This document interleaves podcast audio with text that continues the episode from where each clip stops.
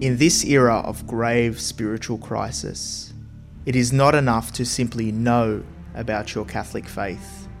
That is why we need a Catholic toolbox to equip us with the practical skills necessary to live our Catholic faith to reach our ultimate goal, which is heaven for all eternity.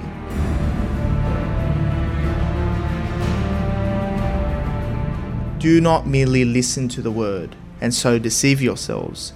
Do what it says.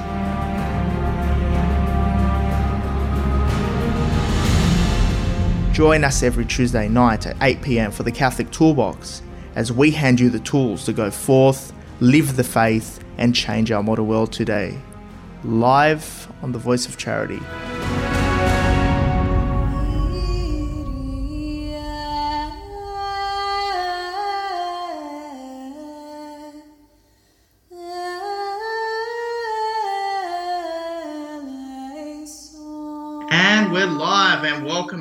To another week in the Catholic Toolbox, the art of practical Catholicism.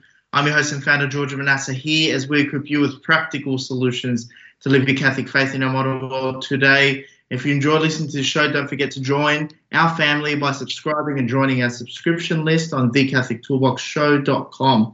We're joined this week by a very special guest, and we sincerely apologise for the technical delay because we're all working from home. We're still in Sydney lockdown for those uh, around the world who are tuning in, and uh, we're inundated with messages at the moment for the 30 minute delay, but we absolutely apologise. There will be no break, um, and we'll go through with the actual episode.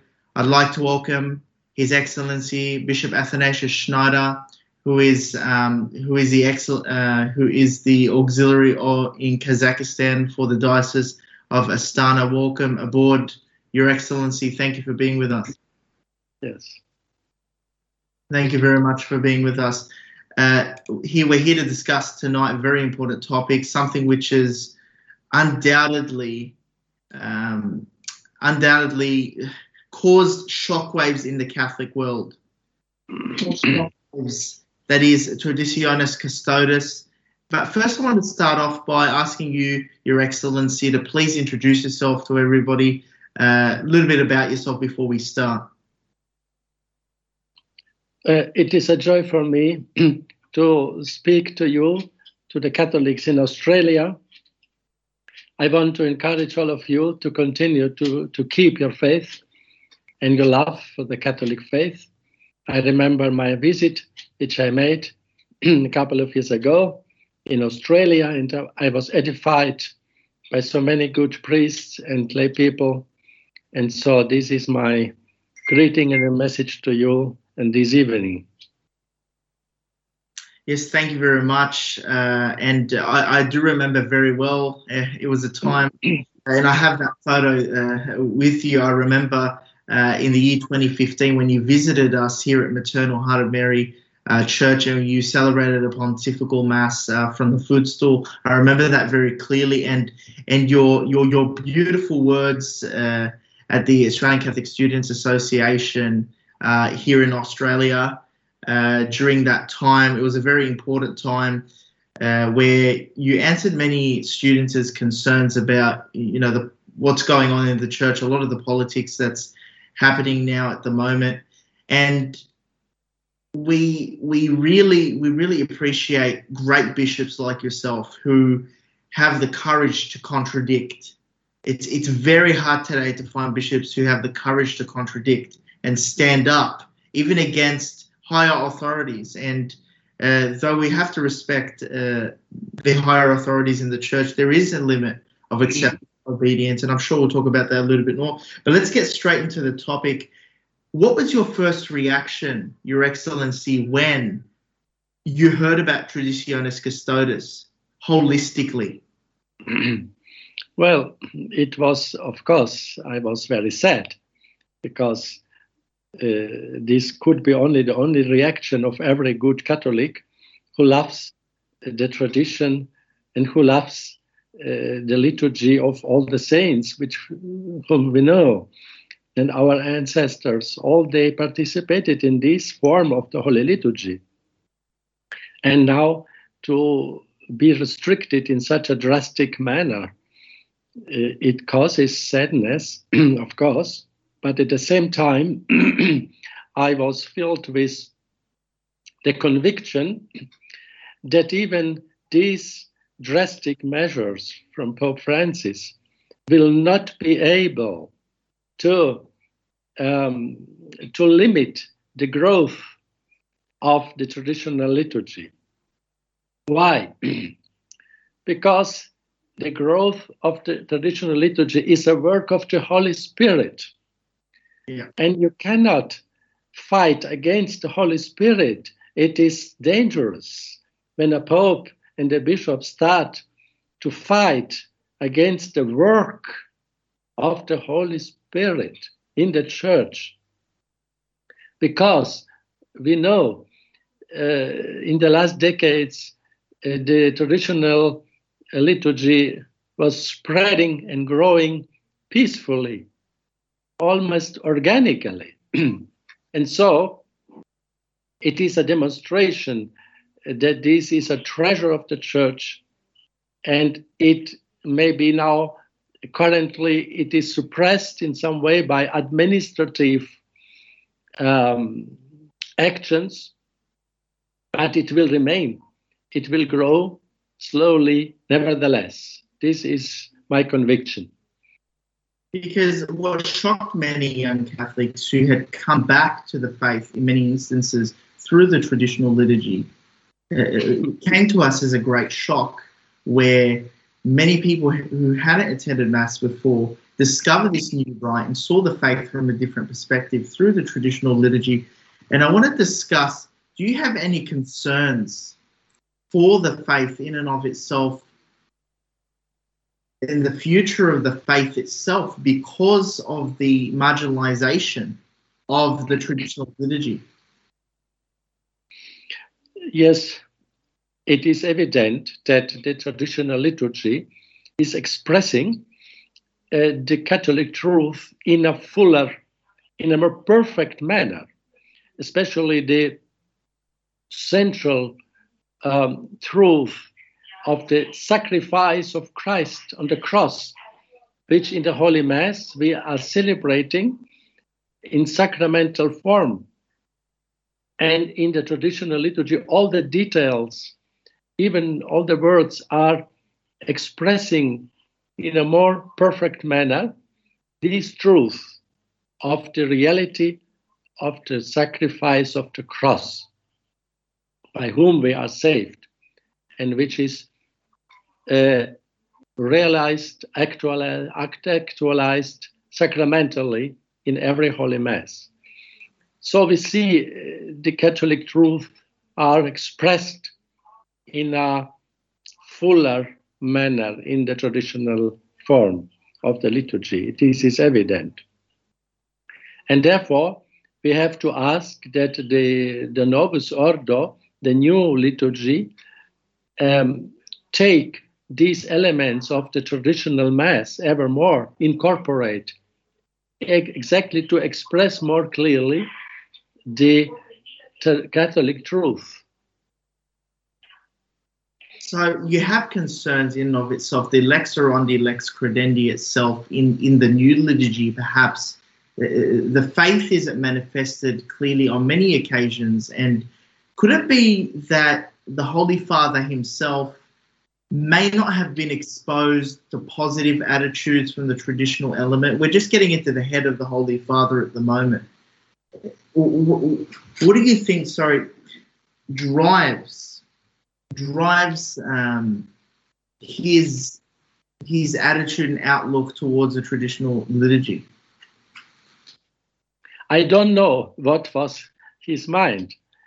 Uh, but the general attitude of the bishops who are rejecting the traditional liturgy it's uh, oftentimes caused by um, a defective meaning of the the mass. So uh, they stress too much the the meal aspect. And so this is protestant tendency and uh, they like such a informal or gathering.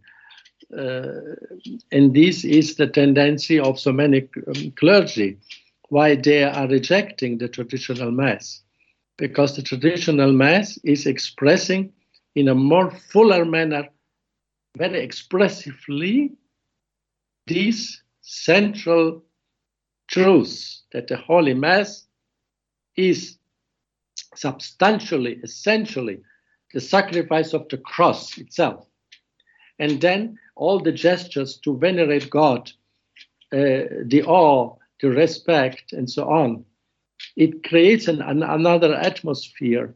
But today, uh, I mean, the last decades, it was a tendency in the church, an anthropocentrism. So it's it's a concentration on man and horizontal, horizontal. So it is this different attitude.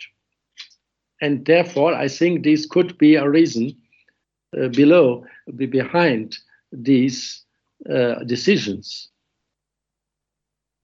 Because uh, do you, so do you think that the uh, so where does this leave the Novus Ordo liturgy that we have now to deal with it? Because there isn't a doubt the Second Vatican Council has codified this liturgy that we use now at the moment. What's your perspective on the Novus Ordo liturgy? Should we take the approach of uh, Pope Benedict the Benedict the XVI's Summorum Pontificum form of the reform mindset, where we try to reform the new liturgy to co- coexist with both, or do you believe they're incompatible in the life of the church, or should should we uh, should we take another approach? What, what, what's your take on harmonizing both liturgies with each other, uh, if that can be the case? I think that by time, step by step, the Novus Ordo should incorporate the, the central elements of the traditional liturgy. First, the celebration ad orientem, towards God. Then, of course, it is indispensable to abolish the new offertory prayers. They are contrary to the tradition of the church. They are Jewish uh, meal uh, prayers. Uh, this is this is very dangerous. And in, in, introducing another meaning of the Holy Mass, this we have to abolish. At first, I think the new offertory prayers and to to take the old ones in the Novus Ordo, to take the old offertory prayers and then the next step would be to, to keep only the one Eucharistic prayer, the canon, the Roman canon yeah. for the Mass, or also in the Novus Ordo. So they will be closer. So will we have more unity and uh, firm expression, clear expression of the tradition, of the constant tradition of the Catholic Church, the Roman Rite. I think this, and then of course to uh, step by step to introduce that Holy Communion should be given only on the tongue and kneeling all over the world in all Novus Ordo masses, and so on. Which, this I this I consider this I consider the main elements which must be introduced in the Novus Ordo, and I believe firmly they will be introduced after some time because the church is divine.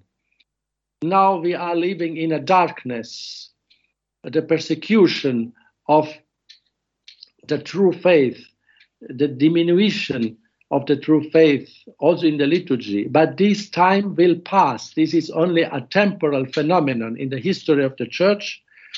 We are living in a kind of maybe liturgical exile, but this will finish. And now with the young people, with the young families, young priests, the Lord is preparing the soil for the renewal of the church, also in the liturgy.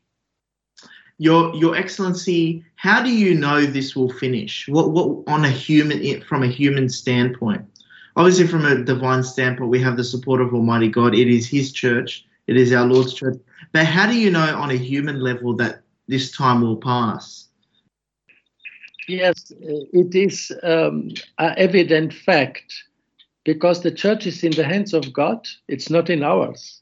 And the church is holy, and the church always rejected heresies, ambiguities. The church always rejected uh, irreverence uh, in liturgy and so on, all 2,000 years. And so the church will continue to be the same because the church is not a human organization, but a divine.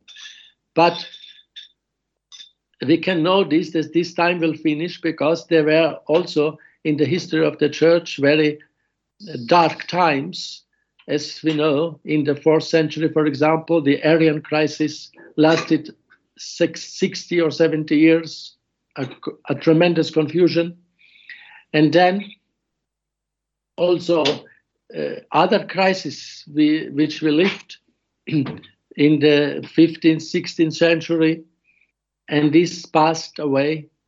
And so our crisis is now, since the council, maybe 60 years, will we don't know how many decades will last, but this will finish. God will intervene slowly. But the, the most efficacious intervention of God will be when God will give us a strong, apostolic minded, courageous Pope and then we'll start slowly uh, the true reform of the church in a more visible manner. And this will come. We have to pray and implore God. So it might be worth asking you at this stage, and and do you have something to do with the Society of Saint Pius X in the sense that are you acting as a mediator between the church and the society at the moment. I think there was talk uh, on the ground, and we may have seen it over social media. No, I am not a mediator. I was five years ago or six years ago. I was a visitator, which um, whom the Holy See sent it to visit and to make um, conversations with the representatives of the Society of Pius X, and also beside me there were three other bishops. So I know uh, the situation of the society close more closely. And, and, and I like- did what I could. And in my task there five years ago, I presented some concrete solutions to give them a canonical regular, regularization. But unfortunately, it was not still yet possible. uh, but I think that uh, this it's an important reality in the church which is also helping to keep the true faith the true liturgy uh, i think this is a providential work of god also in the church but of course every community has some defects but uh, by time that should be resolved uh, the problems are more canonical not doctrinal and the Pope gave them already some faculties, we know, confession yeah. to assist matrimony. It's already a sign that they are approaching a fuller recognition of the church.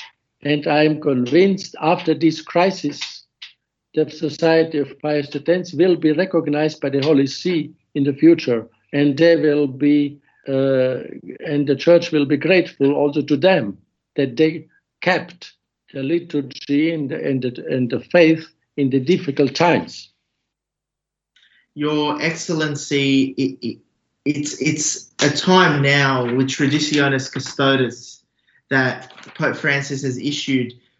Do you think, and these are thoughts that go through the, my mind and through the mind of many young people and many people who who uh, practice according to the uh, the traditional liturgy what we saw in 1967, the mistreatment of Archbishop Lefebvre, and proceeding there to 1988, we see the way and we, we understand his mindset for imploring the state of emergency in the church. He called it a state of emergency. Um, he wasn't somebody who was ignorant. I mean, you you read his reasoning, you understand his reasoning for why he executed that state of emergency. Do you see that the and and he saw foresaw that if he was to submit to the uh, Holy See in this matter of emergency, that tradition wouldn't have been protected. And now we within the church in full unity with the Holy See enjoy the the extra and from you yourself as well who celebrate it. Are we feeding on the legacy of Archbishop Lefebvre, who was courageous enough to stand up during a time of upheaval? And does, in light of um, Traditionis Custodes, does that somewhat not legitimize? I better uh, uh, word my uh, word things uh, correctly, but does that, yeah, let's say, legitimize what he may have done? uh, in 1988. so I think from the historical point of view, it's, it's a fact that thanks to the work of Archbishop Lefebvre, uh, the traditional liturgy was kept in a more um, in a more wide manner in the church. And this is a contribution of him which we have to recognize out of justice. he was not the only one, but one of the important figures in these difficult times when the, the, the old mass was by Paul VI really repressed, prohibited.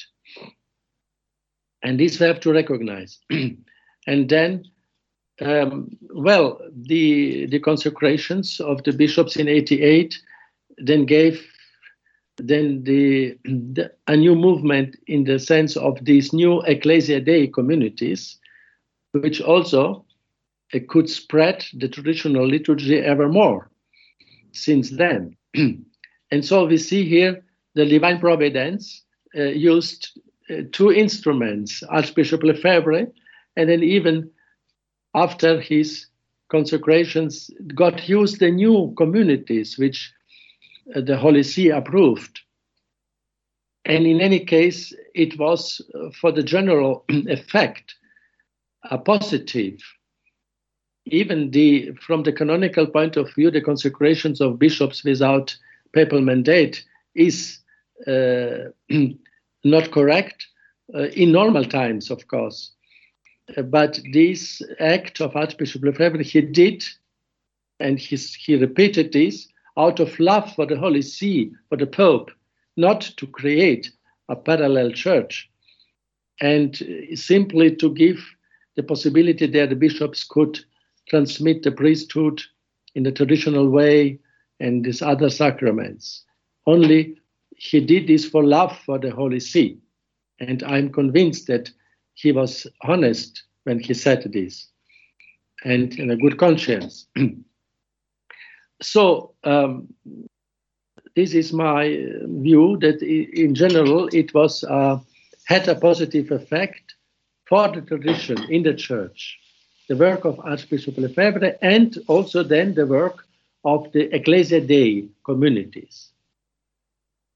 So, I mean, really, if you actually uh, read and see that in 1988 he had gone back and forth with the Holy See uh, about the candidates for the episcopacy, and they they approved it, I believe, on on on several occasions, and there were there were talks with Cardinal Ratzinger at the time, and and they basically approved it, but they hadn't mandated it. But for some political reason, this is where some commentators say for some political reasons they wanted to repress and stop it. Uh, but it, it seemed that Archbishop had had he exercised his intention of the the state of emergency because it was a fact that not only just with the new liturgy there was a threat to the faith on an overall level which was included through the liturgy and and, and, and he did it with the approval of the Holy See in that sense, in the discussions and up until the last minute, he was invoking uh, John Paul II's approval, and it, it, it, didn't seem like there was uh, bad intention there. But what can we say about uh, whether or not do you think overall that the the act of Archbishop Lefebvre in 1988 was uh, was was something that merited a state of emergency? well, maybe because and as we look, uh, maybe it was, from my opinion, his conviction that it was a state of emergency.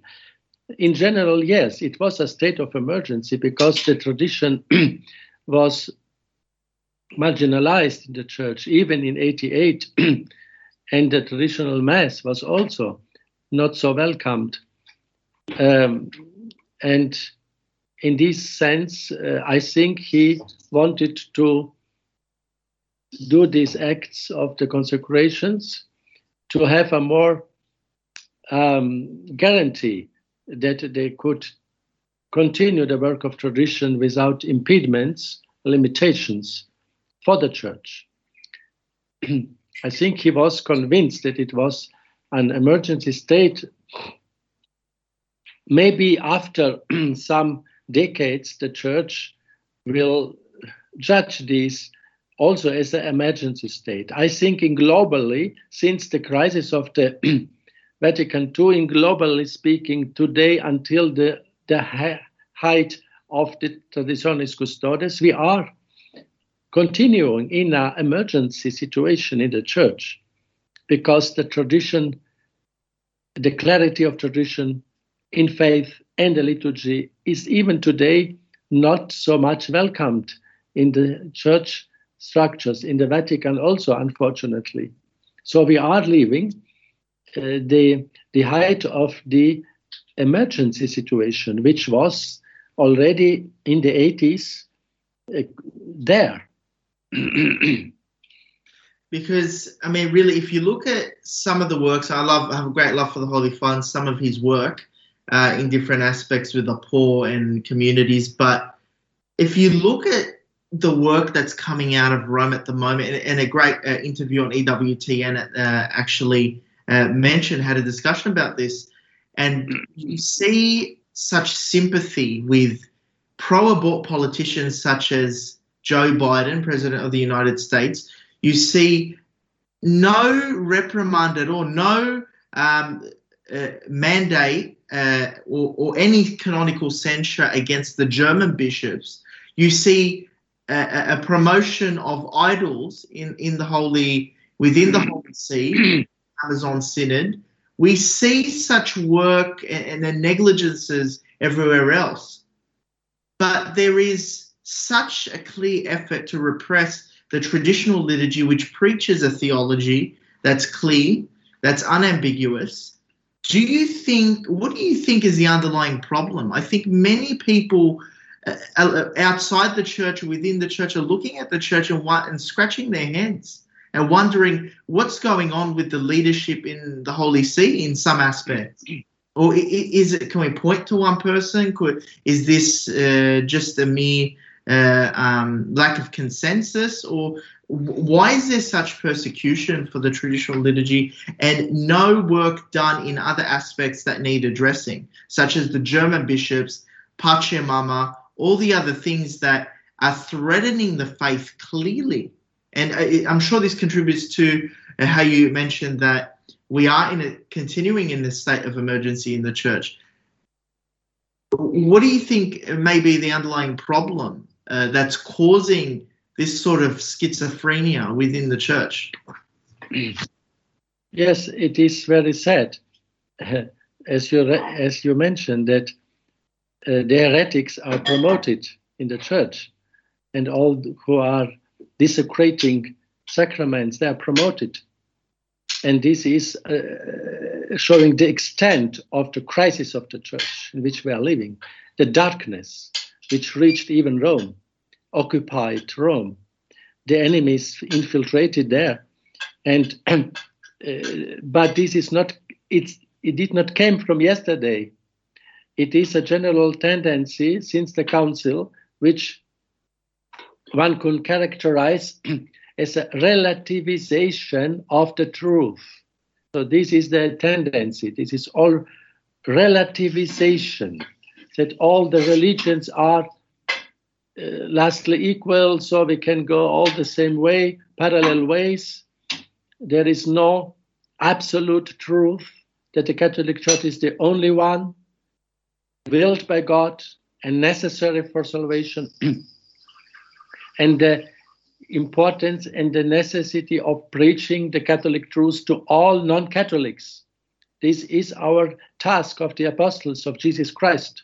And this is undermined since the council with these wrong interreligious meetings, for example, with, uh, with the wrong ecumenism, saying this is a relativizing by practice the Catholic truth. For example, and then in the liturgy, the chaos and anarchy, which is still continuing since the council. And the Holy See is not so much working to, even before Pope Francis, it was not done enough uh, and in efficient manner to correct these. There were, of course, there were some good documents which I recognize, but uh, they did not implement this in practice, and and so uh, led to enter uh, the church hierarchy people in the in the episcopacy cardinalate and in Rome who are undermining the faith. So it is relativization, it is anthropocentrism, it is to make the church a, nat- a naturalistic organization in some way, uh, to stress as an NGO organization to take care only of the temporal, of the natural, of the body, and, and uh, forgetting the eternity, the eternal life, and, and the grace. This is the problem which I see beneath all these tendencies. And now with Pope Francis, we have only the culmination of this.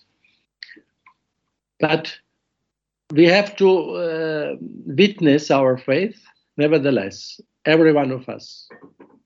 Exactly. Let's now touch a little bit on the actual Traditionis Custodes. My concern, and this is why once this was released, it, I really thought of the work that Archbishop Lefebvre carried out, and it, it built a little bit more legitimacy in my mind and in the mind of so many people what he did to as as a separate structure away, maybe not in canonical regularity, but my concern from this is Article six and seven that the institutes of uh, or the the um, the societies of apostolic life erected by the Pontifical Commission Ecclesiae Dei fall under the competence of the Congregation for Institutes of Consecrated Life and Societies for Apostolic Life. And in Article 7, the Congregation for Divine Worship and Discipline of the Sacraments and the Congregation for Institutes of Consecrated Life and Society of Apostolic Life.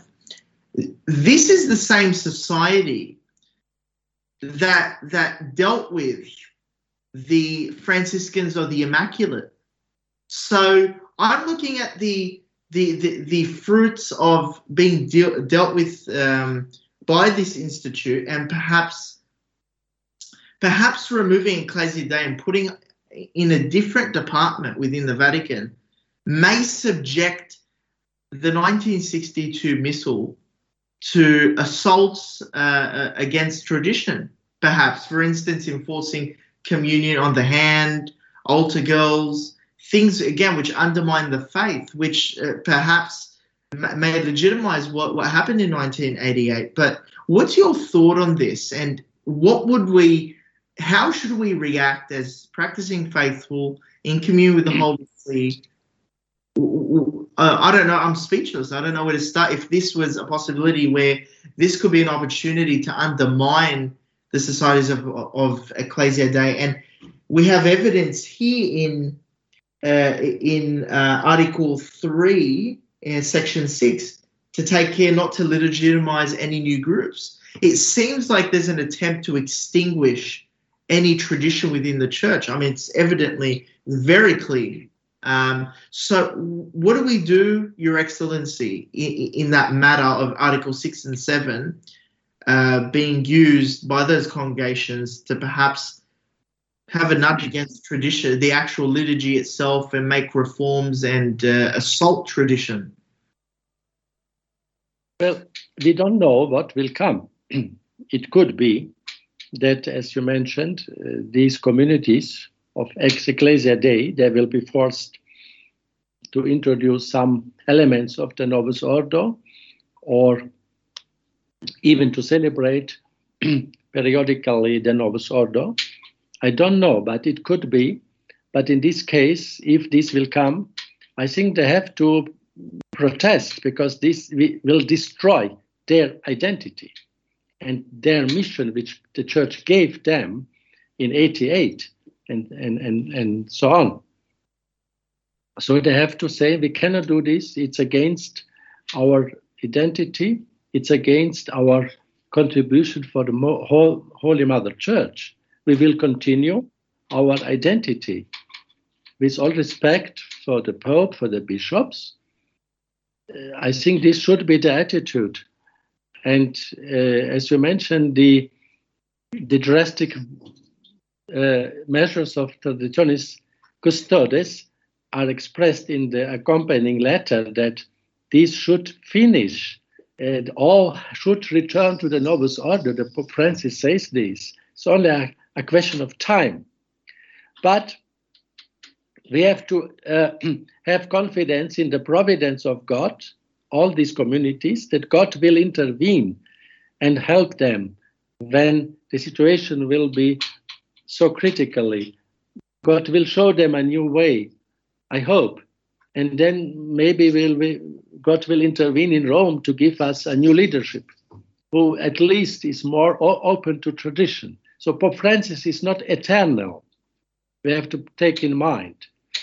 God will give us other pastors and shepherds. We have to pray, but rest, uh, keep fidelity to your identity. This will be my message to these uh, communities of ex ecclesia Dei. It seems a, a, thought which runs through my mind, uh, Your Excellency, is perhaps the the question of uh, within ecclesiology, the the question of obedience to authority. To what extent? I, I know these questions sound uh, very rebellious in their very nature, but I'm very interested on a theological level to look into the the aspects of of to where to what extent does obedience um, uh, have a domain when the faith is being threatened in certain situations, either by the pope or a bishop. Could we argue as as uh, as the Society of Saint Pius X argues that we we not only have and Saint Thomas Aquinas himself uh, that we not only have an uh, um, a duty uh, to to we not only have the sorry the right to disobey, uh, but an obligation to disobey, perhaps. When can when's the where's the sweet spot where we can say, look, this is threatening the faith. This is not in the interest of promoting the Catholic faith, being the Pope's job. We could defy this and still be in union with the Holy See. Where's the pivotal spot? because uh, I'm not looking. I think many people aren't looking to set, to put themselves against the Holy See, but we're looking first and foremost to protect the faith that will bring us salvation, and it's the role of the Holy See to defend and protect the faith, and with every bishop. But where can where's the sweet spot where you can put your foot down and say, look, we're not going to obey. This doesn't count, or or how should we be thinking about it? You can uh, how would you explain it to us who have that concern? Obedience It's not uh, an aim for itself, finality. Obedience is only a, a means, an instrument, because absolute obedience is only to God Himself, but the Pope and the bishops are not God. They are only representatives of God. And if they by their acts undermine the truth of the faith and the liturgy, in this case, we cannot obey. Because if we would obey, we, we also would participate in the um, destruction or in the diminishing of the clarity of the faith. In this case, our it would be a wrong, false obedience. So, uh, therefore, the obedience has an aim to contribute to the promotion of the faith and the liturgy and the, and the commandments of God. And so, and therefore, uh, if the Pope and the bishops are commanding other issues, let, us say simply administrative decisions, then we obey, of course. Uh, but if they undermine the, the, the truth, the clarity, the, the, uh, the integrity of the faith in the liturgy, then we cannot follow.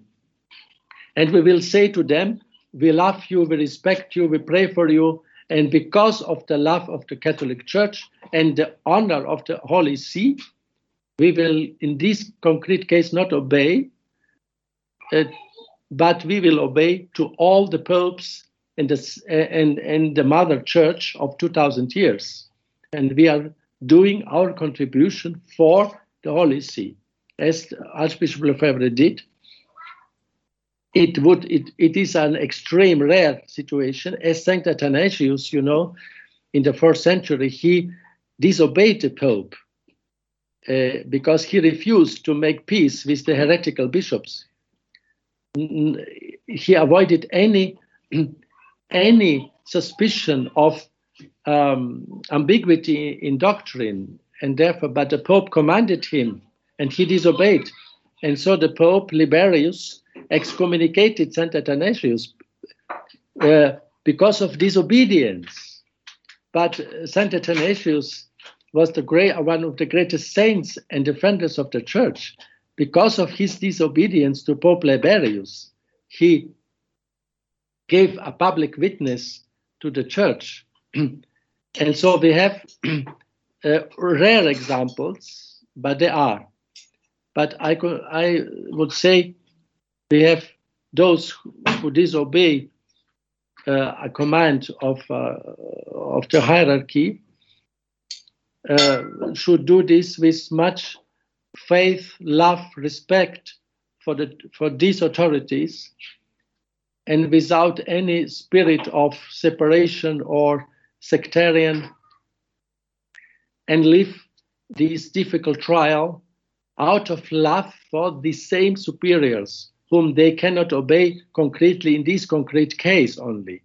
Okay they can obey them in other that cases. Special, very special discernment, and it's not that every one of us can look at that situation and say, "Oh, I'll disobey my bishop." It, needs to be studied and looked at. You know, it's uh, for those listening here today. But Your Excellency, uh, we have to wrap up the show here. Um, what would you give as words of encouragement for us young people, many other people, and the growing traditional movement? we believe in the next 10 years, the most of a lot of uh, what will be left of the church, I think, I believe, this is my personal theory, will only be those in the West who practice the traditional uh, Latin Mass. In the East, obviously, is a different situation, but those in the West, I believe, a large, large portion will be those practice the extra reform, as it is the case now. But what are your words of encouragement to get through this time? with Traditionis Custodes, with all res- respect to the Holy Father, um, during a difficult time like this? I think to you, my dear young people and young families, God calls you in this difficult time, and God gives you a special mission. It's a privilege to, to be witness of the faith in difficult times, in darkness, inside the church. Do this with joy, with conviction, transmit, hand over the purity of the Catholic faith in the catechisms, in the old catechisms, which, which you have, can read, and continue your love for the traditional Mass, spread this even uh, in every possible manner, and so you will be the contributors with, with all humility and simplicity but be courageous witnesses and live your faith with joy in community with the others. Thank you very much, Your Excellency. It was, it was an absolute honor to have you here on the Catholic Toolbox show, and uh, we'll definitely have you again in the future. Thank you. I give you a blessing and to all your listeners and viewers. Dominus vobiscum. Et cum spiritu tuo. Et benedictio Dei omnipotentis Patris et Filii et Spiritus Sancti descendat super vos et maneat semper. Amen. Thank you very much for tuning in of Practical Catholicism on the Catholic Toolbox Show. Uh, don't forget, you can actually uh, download the podcast, and we're calling on everybody to go to our website on www.thecatholictoolboxshow.com and uh, to sign up to our newsletter list uh, for the weekly. So go to our website and sign up there. And don't forget to follow us on YouTube, where you can rewatch this uh, or the podcast wherever you uh, wish. So thank you for tuning in this week. I'm your host and founder, George Manassa. Until next week, God bless take care, and take action.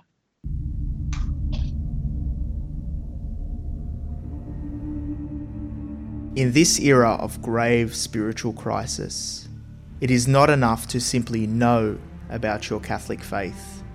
That is why we need a Catholic toolbox to equip us with the practical skills necessary to live our Catholic faith to reach our ultimate goal, which is heaven for all eternity.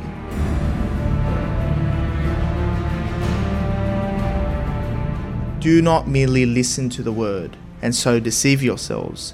Do what it says.